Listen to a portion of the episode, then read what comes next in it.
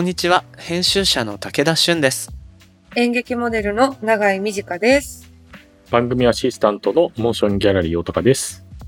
この番組、モーションギャラリークロッシングは、日本最大級のクラウドファンディングサイト、モーションギャラリー上のプロジェクトを紹介しながら、これからの文化と社会の話をゲストと共に掘り下げていく番組です。この番組は、リスナーの皆さんと作るオンラインコミュニティ、もしもし文化センターよりお送りしています。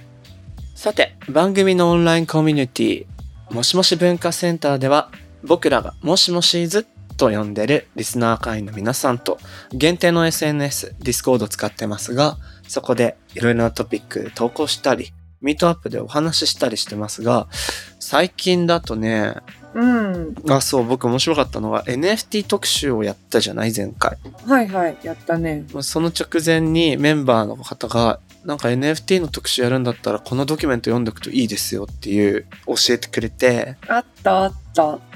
もうそれが超重厚で逆に読めなかったっていう。なんかすごかったよね。すごかった。そうそう、そういうね、あの、サポートまでしてもらったりとか、本当にね。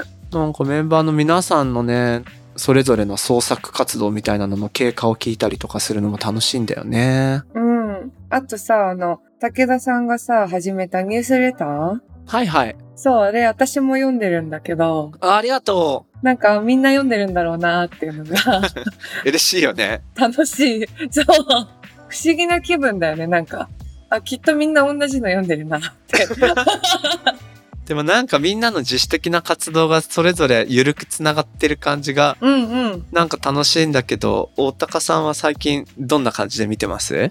僕はね、エスプレッソトニックを一人でどんどん進化させているっていう、独自の参加を、トニック大高の道を。そうそそうなんだよね。うんそれもちょっと笑っちゃうんだよな。う。そう、大高さんはやっぱずっと継続できてる活動だよね、これね。うん、すごい。そうっすね。通ってるお店がどんどんエスプレッソトニックになんかいろいろ追加してきてるからね、こう報告せずにはいられないってありますけどね。あ、そうなんだ。確かにアップデがあるから。アップデがありますからね。いや、この間の夏季限定ピスタチオアイスがオンされてるやつ。すごい。あれこそインスタ映えですよね、多分ね。あれ、うん、美味しそうだった。ねめっちゃ良かった。うん、いいな。こんだけさ、この、もしもし文化センター内では、エスプレッソトニックって見るけど、うん。私マジで街で見かけたことないんだけど、どこにあんの？実は流行ってない？いや、持ち歩いてないかもしれないですね。お店の中で飲んでるからかもしれない。だから気づかないのか。持ち歩いてるの大高さんぐらいってこと？ぐらいかな 変わり者だ。でも、多分、あれですよね。スタバでないからじゃないですかね。エスプレッソトニックが。ああ、そっかそっか。そっかそっか。まだ多分、スペシャリテコーヒー系の店しかないから、うんうん。かもしれない。スタバでメニュー出たらみんな飲むかもしれない。そうか。スタバで出せばいいと思うんだよね。だってトニックウォーターで行ってしまったらエスプレッソ割れば一応できるわけじゃない？うんうん。お怒られるかもよ。作ってる人怒られるかもよ、それいや、違う違う違う違う。あの、作られるかもよ。あくまで基本的なレシピよ。うんうん。もちろんその上で工夫されてるんだと思うんだけど、なんで僕こんなにコーヒー業界の人気使って喋んないといけないのかわかんないけどさ。本当だよ。あくまで原材料の話をしてますよね。そうそうそうそうそう。基本的な原材料の話で言えば、エスプレッソトニックウォーターで割ったら、まあ、らしきものになるわけで、うんはいはい。スタバでもオペレーション上出せるんじゃないっていう話だったけど、なんか怖くなってきちゃった。めっちゃ詰めてくる。めっちゃ詰めてくる。やっぱ先駆者としてね、あるんでしょうね。うん。そうだね。多分、でもそのうち来年頃は出るかもしれないですね、スタバでもしかしたら。このエスプレッソトニックのブームがついに追いつくかもしれない。やっと追いつくか。そしたら大高さんがニヤニヤしながら試しに行くんでしょ？どれどれみたいな。試しに行きますね。どれどれ。嫌な感じですよね、それ。嫌なラーメンブロガーみたいじゃんね。ほんと。そう、ラーメンぐらいな。あっちの本家の方がうまいんだよなとかなんか言っちゃったりするやつですよね。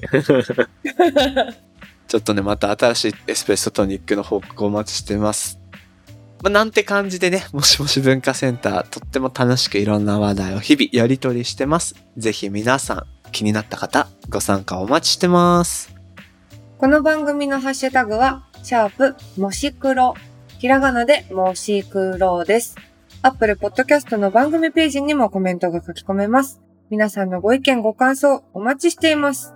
そして、Spotify の番組プレイリストのフォローと、もしもし文化センターへのご参加もお待ちしています。あなたももしもしーずになってねお待ちしてます。ではでは、始めていきましょう。武田俊と、長井美智香がお送りする、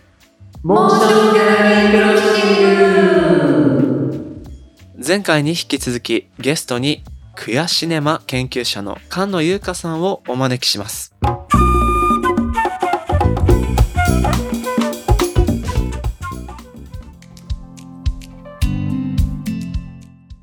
あとですね、まだ聞きたいのが、その、例えば僕も永井さんも結構気心がだいぶ番組重ねて知れているので、まあ今回このクヤっていうテーマにどんな風に互いに興味が持つかなっていうのもなんとなく分かってたんですね。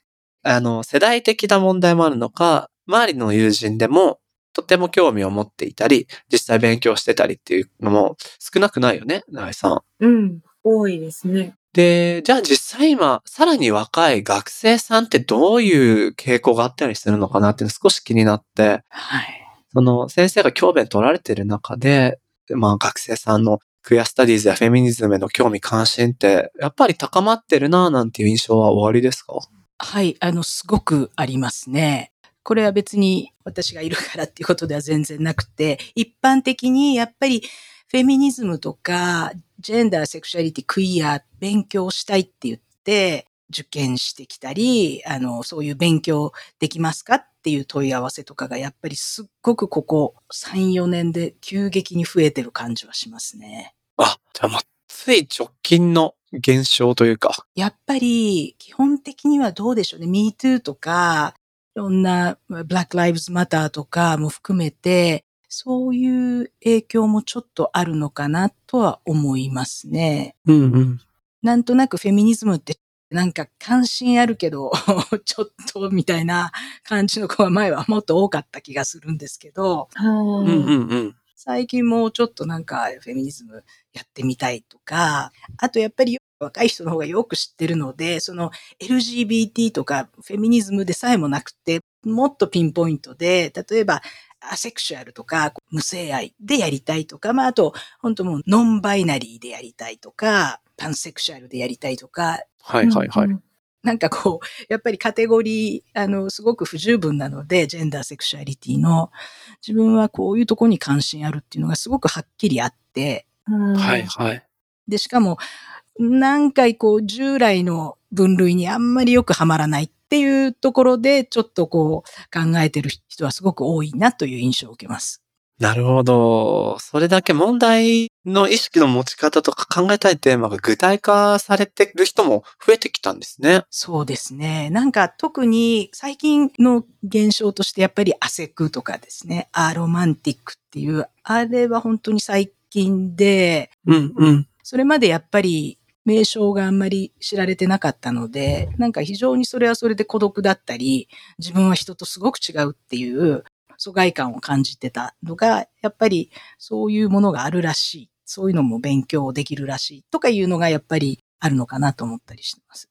なるほどなすごい、私の周りでもやっぱりいるんですけど、そのクイアだったりフェミニズムだったりを勉強したいとかしているとか、で、なんか私もそういうふうに思うし、もうこう同時にすごいこれ自分に対して思うんですけど、なんかなんでなんだろうっていう、その、うん。なんで別に勉強はもともとそんな好きでも嫌いでもなくて、で、こう、興味があることっていうのは別にいろいろとある中で、すごくこう、クイアを勉強するみたいなことは、なんかこう、なぜ自分がそう思うのかっていうことうん。がわからなかったり、あとその、なんだろう、当事者かどうかわからないなっていう状態だったので、うんうん。その中でこう勉強したいみたいな風にこう言ったり振る舞うことっていうのは、なんか当事者の人をちょっと消費しに行ってないかみたいな怖さが私はちょっとあったというか、なんか、うんうん。なんだろう、いけてるって思ってるんじゃないかっていうか、その、昨今のこう、雰囲気として、ああ、なるほどね。ううん。ん。この、いろいろな人がいるよね、みたいなことでなんか何でもこう、受け入れますみたいなスタンスが、なんか流行ってるから、それに私は影響を受けて、なんか勉強したいとか思ってるのかみたいな。だとしたらなんか、あんまり良くない感じがするぞ、とかって、悩むんですけど、なんか、なぜこれを学びたいと思うんでしょう？なんでなんですかね？なんか当事者の方が必要とする学びっていうのは、まあシンプルに想像ができるんですね。じゃあ非当事者が学びたい時の欲求、まあもちろん人それぞれだと思うんですけど、今みたいな、そのトレンドに乗ったからとか、あるいは非当事者がそれをなんか学ぶことの何かちょっとハードルみたいなことって、先生はあの学生さん見たり、あるいはご自身も含めて、なんか感じられたりしたことってあります？はい、あります。ありますというか、一つにはね、さっきちょっとあの言ったように、ジェンダー、セクシャリティって当事者じゃない人はまずいないっていうふうにも、あの、いつもはまあ考えてるんですけど、うーん。と同時に、やっぱり、なんか、本当に、この社会が100%うまくいってるとか、全く不満なかったら、なんかそういうこと勉強したいって多分、私も自分もそうですけど、思わないんですよね、多分。なんかやっぱ引っかかるとか、なんか違和感があって、で、ジェンダー、セクシャリティって、そんなにこう、立派にお勉強するものじゃなくずっと来たものですよね。どっちかっていうと。それってまあ、自分の属性だったり、普通に生活それでしてるもので、わざわざ勉強したりするもんじゃないみたいな感じも多分あったと思うんですけど、でもなんか自分が誰かとか自分っていうものを考えるときにやっぱジェンダー、セクシャリティって結構やっぱり大きい気がするんですよね。うんう。ん、うん。いつもそのこと考えてるわけじゃないんですけど、その場に行って、家では弟だったり、学校行ったら学生になったり、その都度アイデンティティ、ポイントになるのが違うんですけど、ね、ジェンダー、セクシャリティってなんか自分の中でもすごくいろいろ矛盾したり、自分の欲望と行動が一致しなかったり、なんかいろんな厄介なことがあって、なんかやっぱりそのすごい自分のパーソナルな違和感と、あとやっぱり社会が強烈にこう分けたがる男女とかですね。うんう。ん。やっぱり男と女は違うんだってなんかすごく言いたがる人いるんですけど、何のためにそれをやるんだろうなって。女の人でも体形も違うし考え方も違うし、同じジェンダーの中でも差異すっごいあるのに、やたらなんか、いや、男と女はやっぱり違うのでね、みたいなことを男女の差異をことさら強調する人は、なんか他に目論みがやっぱりあるとしかやっぱ思思えない。うんうんだから女の人はこうした方がいいとか、男はこうあるべきだみたいなとこにそれは行くんじゃないのかなっていうのが、なんとなく私がここ何年か思ってることなんですよね。なんか男と女違うって、いや、それは違うでしょって思うんですけど、それを言ってどうすんのっていうところがやっぱり何をしようとしてんの？そこでっていうところを思うと、うん。うんうん。それは結局役割をこうきちんと女はこうやって結婚して子育てしなさいみたいに利用としてるんじゃないのかなってすごく疑心暗鬼になるっていうのはあるんですよ。長井さん、あれじゃない？今の先生のお話聞いて思ったのは、その、流行ってるから学びたいんじゃないんだよ、多分。長井さんは。自分が社会に生きていく上で、仕事をしていく上で、暮らしていく上で、いろんなモヤモヤと違和感が各所にあって、その鍵を解きやすいところに多分クヤとかフェミニズムの考え方があって、で、気になるなと思ったらなんか流行ってもいて、みたいな、流行ってるっていうのはでも、その鍵で解ける問題がありそうって思う人の総数が多いからなんだよ。うんうんうん。だからそこに入ることにためらいを持たなくていい気はしたよ。よかった。なんかこう、なんていうの？切実さが自分の中にあるのかっていうこと？がすごく不安だったのよ。この、こういったことにかついて考えるときに。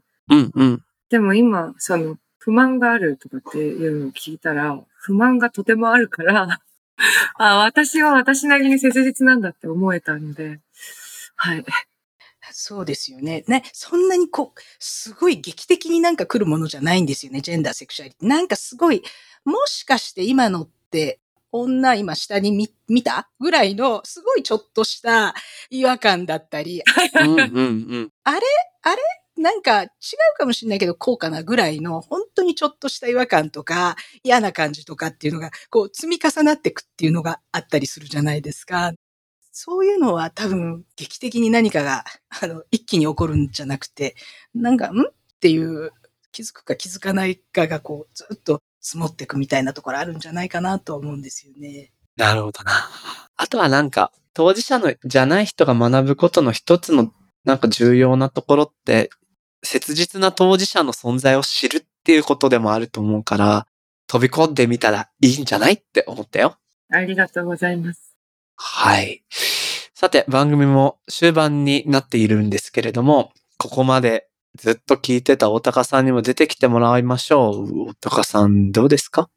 いやー、とても面白いお話をたくさん聞いて、嬉しいなと、単純にまず思ってて。あの、僕は結構あの、自分学生時代特に読んだジェディス・バトラーとかをすごい読んでた時期があったので、まあ本当にやっぱ、逆に言うと今のフェミニズム的な、あ、ツイッター上のって意味ですけど、なんか違和感がやっぱりちょっとあって、結局フェミニズム、ある種クイアというかそこに行き着く、まあ、なるべくその男性、女性とかそういう、まあ、ある種の属性で決めつけたり、まあ、ハッシュタグ付けして何かを抑圧するってものからの解放っていう、まあ、前提がある、まあ、常にクイアでいようという、あの、クエスチョニングでいようっていうトレーニングというか、だなと思ってたので、さっきのあの、女性トイレに、こう、トランスジェンダーの人が入ってくるみたいなところは、若干その、確かにある種の難しさはあるとは思うんですけど、そのなんか攻撃性みたいなところは、本当にそれはフェミニズムなのかな、みたいなのは、なんか僕が知らないだけで、そういう、今そういうトレンドなのかなとか、そうもやもやしてたところもあったので、やっぱお伺いしてて、なんかすごい良かったというか、勉強になったし、改めて確認できて、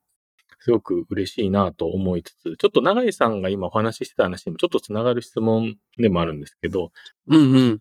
今回その、あの、シネマスタディというか、映画を通してっていうところで自分も、まあ今映画館やってたり、映画を作ったりする身としてなんか教えていただきたいなっていうところがあって、なんか通常僕はいつもこう番組のテーマとして、まあクラウドファンディング自体がお金とクリエイティビティって大体相反しちゃいがちで、で、そこをクラウドファンディングという形で何かお金を、あの、本音で集められて、新しいオルタナティブなチャレンジができる場所を作ろうってしているので、まあそこの相反についての、まあ、解決のアイデアを皆さんが聞いてるんですけど、今回はどちらかというともうすでにそういうチャレンジを社会でされているというところがあるんです。そこを聞くというよりは映画に含んでた表現とかでどう考えればいいのかなみたいなところの話をちょっとお伺いできたらなと思ってて、今のさっきの話も若干通じるんですけど、今逆にずっとフェミニズムとか盛り上がってると、それ消費してるだけじゃないみたいなスタンスのちょっと映画とか、まあ商品とか広告とかもあったりして、本当にそこを捉まえているというよりは、まあ、今出しとけばいいでしょっていう。ある。なんかそれっぽいこと言ってれば分かってるように見えて、だから売れるでしょみたいなのが、若干透けて見える映画とか。あるね。バイネームで言うのはあれですけど、なんかすごくみんな大ヒットして、あのみんなが評判になっている黒人と白人の友情映画とかも結構僕が見た時にすごく気持ち悪いって正直思っちゃって、実際やっぱりあの黒人映画監督とかが実はアカデミー賞ですごく否定をしているのもすごくこう、まあわかるようなものがでも消費をされちゃってみんな良かったね、みたいな、なんですかね。うん、うん。それで感動してちゃダメなんじゃないの？みたいなのが逆になんかまるでその問題を描いていたり、ある種の、まあ、こうファンタジーな正しさみたいなことで消化されてみんな現実を見るというよりは、なんか僕も差別しなくてよかった、私も差別しなくて よかったみたいな、その消費で終わっちゃってる部分とかいうところがあって、ただそれを批判するとなんか、えー、なんかややこしいやつだな、みたいなことをまた言われるみたいな、そのなんか表現の難しさっていうのはすごくと消費に触れていたりとか、もしくは、まあそのアファーティブアクションみたいな話で、やたらこう、なんか黒人何割、東洋人何割出せ、みたいな理屈で頭数揃えると大体こう、東洋人が濃いキャラとか、黒人はすぐ死ぬキャラ出てくるみたいな、結局その差別を増長する側に加担してることになりかねないみたいなところの問題って結構映画業界で如実に出てる気がしていて、で、どうしてもこう数で揃えるっていうことが逆に触れていたりとか、なんとなく良さげだけど、良さげで感動する人はいるけど、実は完全真逆の方向に触れちゃって、だからそのちょっと攻撃的な、なんていうかな、すごくこう、ミソジニストみたいなの生まれてるのも、なんか彼らは彼らで攻撃されてるみたいなところを多分それが正しい認知機関を置いといてですけど、うんはいはいはいはやたらこう、女性が活躍してて男性は虐げがねって、俺、俺だってみたいな、なんかわかんないですけど。変なルサンちゃん生まれて逆に対立が深まっちゃってるみたいなところも、なんか、すごく気持ち悪いな、どうすればいいんだろうなっていうところで、うん。なんか映画を作る側、まあ発信側ですけど、映画作る側、もしくは今度受け取る側として、まあ、ある種のポリフィカルコレクトネスというか、この表現、その本当にどう映画から学ぶか、どう映画に表現を落とし込むかっていうところで、まあ、正しいという方はあれなんですけど、よりこう、ちゃんとクイアスタディーズが社会に正しい形で広まるために、受信側、制作側、もしくは観客側として考えておくべきことみたいな、こういうスタンスがいいんじゃないかみたいな話を、ちょっとぜひお聞かせいただければなと思っております。なるほど。うん、うん。ね、それこそ、あの、ポリコレ論争っていうのは、錯綜してて非常に難しい。今、あの、本当おっしゃってくださったみたいに、アファーマティブアクションとかある一定数の人種の割合だったり、ジェンダーだったり、セクシュアリティ、LGBT のキャラクター入れるっていうのは、ただ歴史的にあまりに構造的にもう本当に半端なく白人中心主義だったアメリカを考えたときには、私は一定程度の効果っていうか、もうそれやんないと本当にやっぱり白人のシス男性っていうか男性が作るものばっかりに本当なるんですよね、映画って。うん、うん、うん、うん。で日本はまたね、ちょっと違う事情があると思うんですけど、なので、ね、なんかこう人種をいろいろ入れればいいと思ってる。本当にしょうもない映画ってたくさんあるし、どうなんですかね？観客ってそんなアホじゃないと思うので、なんか、それ本当人種の問題なのか、キャラクターの描き方の浅さなのか、って微妙なところがあって、あの、エターナルズっていうマーベルのあれがやっぱりすごいポリコレ映画でつまんないって叩かれてましたけど、私、あれは全然そう思わなくって、あれだけやっぱり本当に多様なキャラクター出てきて面白いと思うんですよね。で、必然性ないとかっていう批判もあるじゃないですか。その LGBT とか黒人である必然性がない。そんなの別に異性愛者だって必然性なんか一つもないんだから、なんで LGBT とか、あの、有色の人たちに関しては、物語に出てくる必然性を要求するのかっていうのもちょっと、ポリコレ批判って私はすごく当たらないものが多い、今のポリコレ批判に関しては、実は正直そう思ってるところがあって、うんうんうんうん。うんうんうん。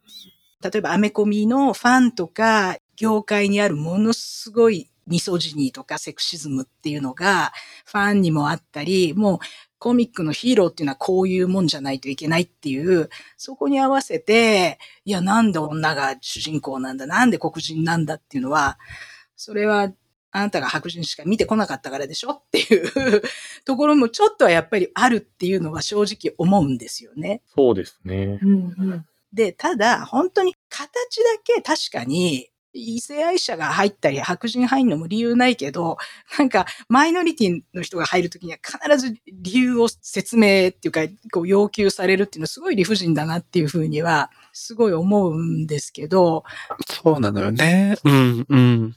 まあだからしょうもない映画っていうのは別にそれを黒人が演じてようが、あの異性愛者が論じてようが、浅いキャラクター作ったらもう浅いだけの話なので、それをなんか人種と結びつけることが本当に合ってるのかなって思うような批評もやっぱり見るといえば見るんですよね。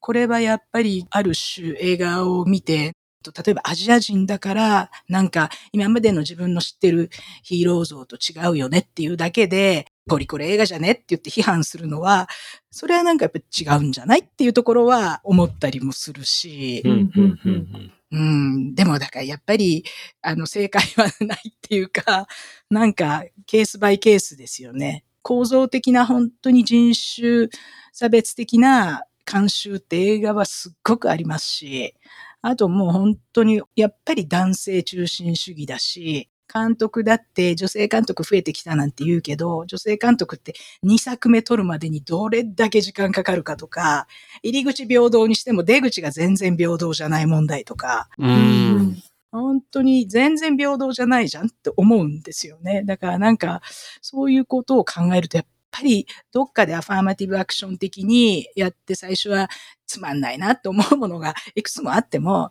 別にそんなの白人全員主人公だってつまんないものなんぼでもあるので、もうしょうがないとこもあるのかなとは正直思うんですよね。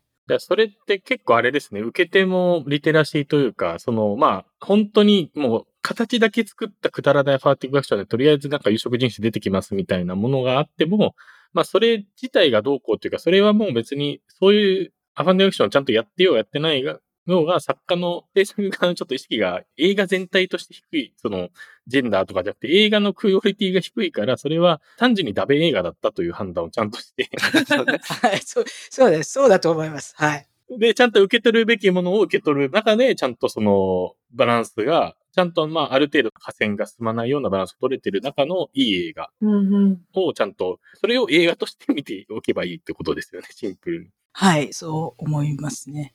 なんか翻って映画の良さといい映画っていうものをしっかりと鑑賞者が見抜き、えっと、味わい、批評する目っていうものが、こういう状況だからこそ重要になってるっていうことも言えるかもしれませんね。うん。そうですね。だから、おっしゃってたように、その、他の有色人種が出てきたり、女性が主人公だった時、なんでって、まあ仮に、例えばキャラクターもだと、まあシンプルに思うこともあると思うんですけど、スターウォーズとかもなんかその議論すごい一時期あったと思うんですけど、そうですね。うんうん。まあそう、なんでっていうのを、まあそれ、もう何でもそうですけど、ツイッターにこう書くよりも、なんでって思った問いに対してちゃんと向き合うみたいなことをやっていくってことなんですかね。多分見る側としては。そうですね。それはね、見る側がもしかしてそれは白人がやってきたからってそれを思い込んでるだけじゃないのみたいなところがやっぱりどっかあったり、うんうんうん。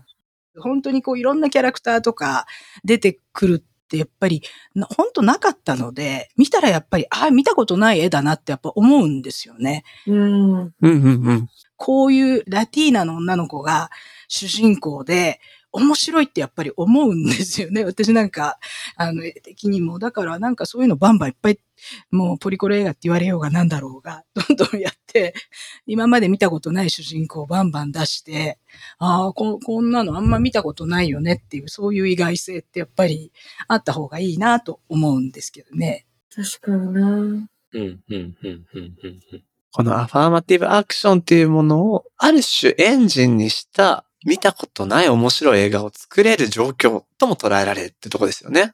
そうですね。だからね、それを面白いと思うか、えー今までの知ってる主人公じゃないって思うかっていうのはやっぱ試されますよね。なるほど。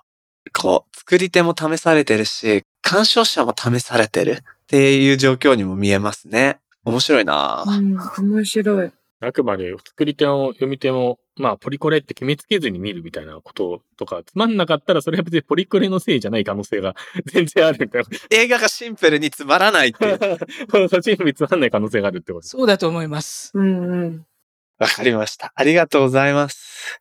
さて、もうそろそろお時間にもなってまいりました。たくさんお話伺ってまいりましたが、えー、カノさんの、まあ、今後のご活動というか、展望といいますか、まあ、なかなか難しいですけど、まあこ、こちらの本出された後、今トライしていきたいようなことであったり、進めていきたい研究、何かあったりしますでしょうか？はい。さっきアンケートでしたっけ？クイアスタディーズ監視ある100%出てすごい本当嬉しかったんですけど、あの、やっぱり、まあ私自分研究してるのと、まあ教育をしてるっていうこともあって、クイアシネマとか、このクイアスタディーズってもっと、あの、広めてって、もっと、こう、いろんな人と話ができるように、なんか研究者だけのものとかにする、当事者だけのものにするんじゃなくて、はい。いろんな上映会とか、あの、なんか文章を書くだけではなくって、埋もれたいい映画に新しい字幕をつけて、どんどん上映会やったりトークをしたりっていう、そういうのをこう、で盛り上げていきたいなっていうふうに、あの、思ってます。わあ、素敵。タイミングが合えばぜひ参加したいと思います。わぜひぜひ。うん。かりました。まだまだお話し続けたいところですが、今回の特集、初めての queer studies、ここまでとしたいと思います。特集配信は9月になるんですが、11月に、トランスジェンダーのマーチでしたっけ？終わりということで、最後にまたその情報を教えていただけますか？はい。11月にですね、東京トランスマーチというのが開催されます。これはあの、去年から始まった、えっ、と、トランスをメインにしたマーチで、えー今年が2回目になります。で、えー当事者も、えー当事者じゃない方も、まあ、あの、連帯を示しながら、みんなでまあ、マーチをする、歩くという、あの、イベントです。あの、ぜひご参加いただければと思います。ありがとうございます。カンナさんの詳しい今後の活動は、ホームページや SNS 等をぜひチェックしてみてください。それでは、菅野優香さん、どうもありがとうございました。どうもありがとうございました。ありがとうございました。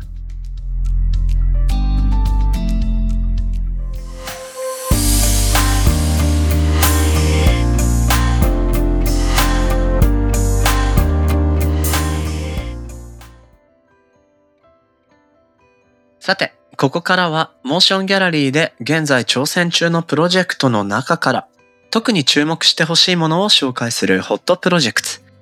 大高さん、今日はどんなのがありますか？はい。最近のレトロブームあってこれから再注目されていくかもしれないなと思っているんですけど、結構自分でもね、映画館でもこれやりたいよねって実は話題になったりしていることではあったりするんですけど、ほうほうそれは何かというと、活弁付き映画ってものなんですけど、はうんうん。基本無声映画にあの弁士が隣にバンバンって語って、ううんたり生演奏したりっていう上映スタイルなんですけど、お二人はこの活弁付き映画って見たことありますか？ないんだよね。僕ね、大学生の頃ねお、見たことあるよ。すごい。どうです？でもだいぶもう前だから、うん。どんなお話でどんな感じだったか、ちょっと忘れちゃってるんだよな。でもすごく面白かった記憶ある。あ、やっぱいい体験、体感があった感じですかね。いいなぁ。映画って複製芸術なんだけど、そこに一回性がある感じ？うん。うんうん確かに確かに。そうだよなライブっぽい感じ、うん、うん。いいですね。面白かった。今回は、そんな活弁付きの新作無声映画 I am Jam のプロジェクトを紹介させていただきます。うーん。はい。活弁映画という、まあ、古いイメージがあるとは思うんですけど、今回はそれはもう旧作でやるとかではなくて、その活弁映画を新作で新しく撮るという映画で、すごい。つまり、こう、活弁がつくことを前提に、活弁による仕掛けが散りばめられているという制作を行うという作品で、うーん。すごいなもうなんか聞いててもちょっと頭がこんがらがってくる。大変そうだよ大ね。変そう。だから、脚本に2年以上かかっているということで、すごいですよね。すごい。うん。脚本に2年以上かけて、コメディエンヌ辻成子監督の真骨頂の笑いがあらゆる場面に散りばめられたコメディ映画に仕上がりました。へえ。そして、いよいよこの映画を活弁付き、巡業公演で全国を回りたいということで、その支援を募っております。はあ。いや、これさ、もうさ、わかりやすくさ、うん。いや、つまり、巡業、普通は映画ってデータなりフィルムなりを渡して全国に流れたりして、まあ舞台挨拶で最初ちょっと監督とかキャストが来たりするってぐらいじゃんうん。ただこれ流すたびに活弁士の人が喋んないといけないんだから、そりゃお金いるよねってことで応援しやすいというか応援イメージがしやすいですよね。しやすい。書きやすいかも。すごー。でね、なんかさらになんかすっごいことになってそうと思うのが、うん。えっ、とまあ活弁士の方が横でバンバンでやるわけじゃない？はいはい。うんうん。だけどその上映では、まあ当然スクリーンのそば横にいるわけなんですが、あるシーンでは弁士がスクリーンの中に入り、外の弁士、中の弁士という形で活弁が繰り広げられる。はあ。つまり、作品の中にも弁士が弁士として登場して語ってるわけだよね。うんうん。うん。だからなんか語り手がメタなのとベタなのと二重にいるってことになるわけですよね、きっと。なんか、トゥーンタウンみたいになってるね。確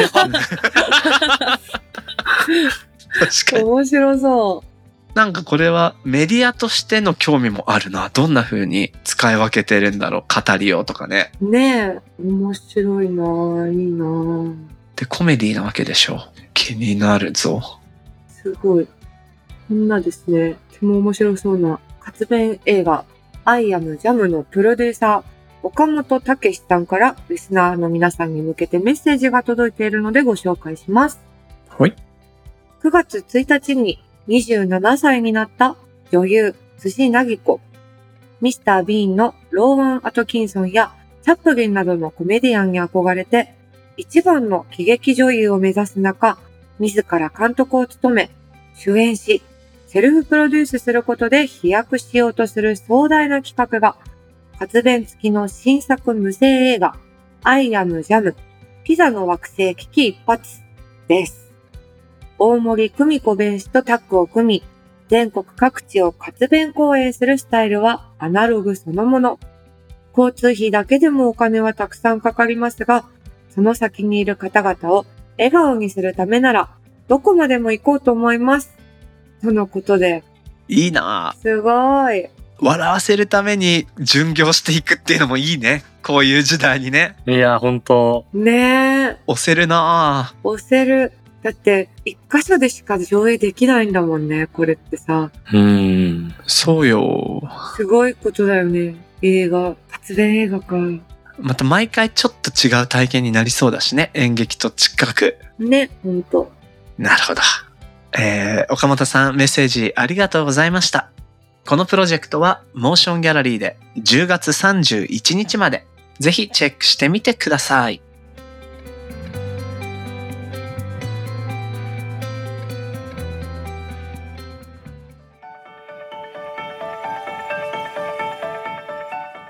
モーションギャラリークロッシングエンディングのお時間となりました。ほい。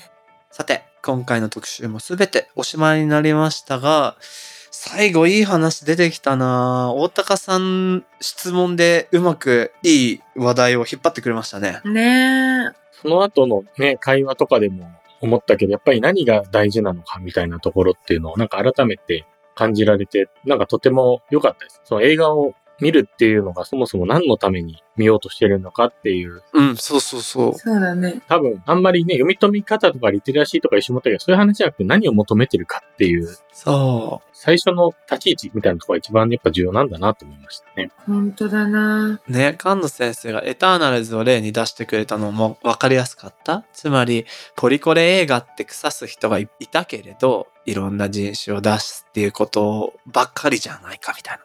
いやいや、見たことのない絵が見れて面白かったじゃないっていう視点？うん。もうそう、そう、すごいいいなと思ったし、自分が見たいものの再確認を映画館にしに行くんじゃなくて、見たことない風景見るのこそ映画の醍醐味だったでしょうっていうね。そうだよな。うん。だからもう言ってしまうシンプルに、いい映画を見よう。映画の良さを自分で語れるようになろう。うん。うん。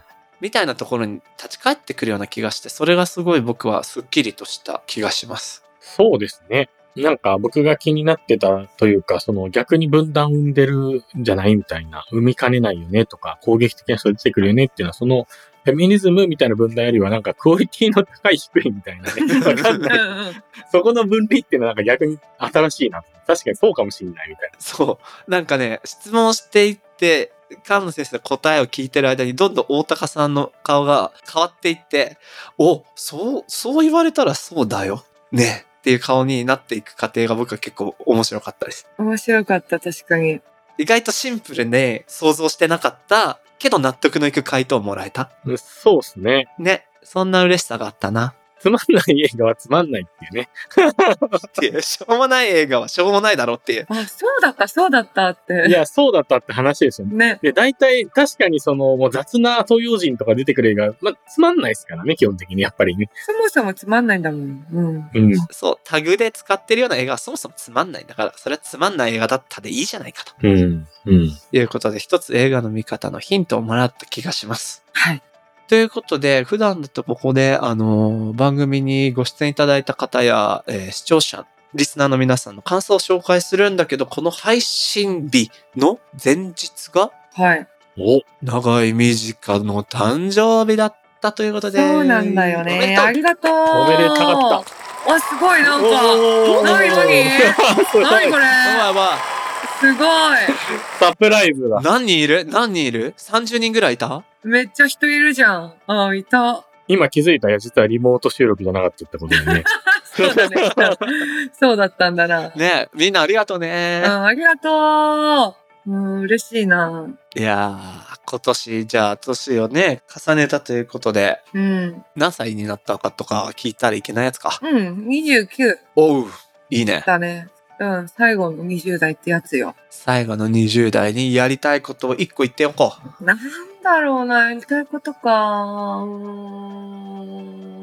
んなんだろう。あ、でも海外行きたいけどな。うん。ああ。行きたいね。。行っときたいな、なんか一発。うん。うんうん。どこがいいですか、海外？ねあー、21歳の時に初めて海外旅行でニューヨークに行ったのね。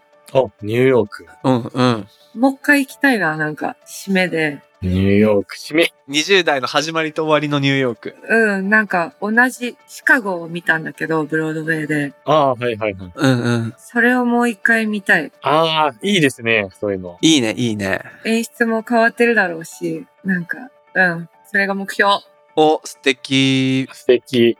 ぜひ実現させよう。させるぞじゃあ、またニューヨークダイアリーを楽しみに、今年一年過ごしたいと思います。改めて、永井さん、お誕生日おめ、改めておめでとうってなんだろう。おめでとう。ありがとう29歳の永井美智子もみんなよろしくねそれでは今回のモーションギャラリークロッシングはここまで。お相手は武田俊と。長い短でした。また次回お会いしましょう。バイバーイ。バイバーイ。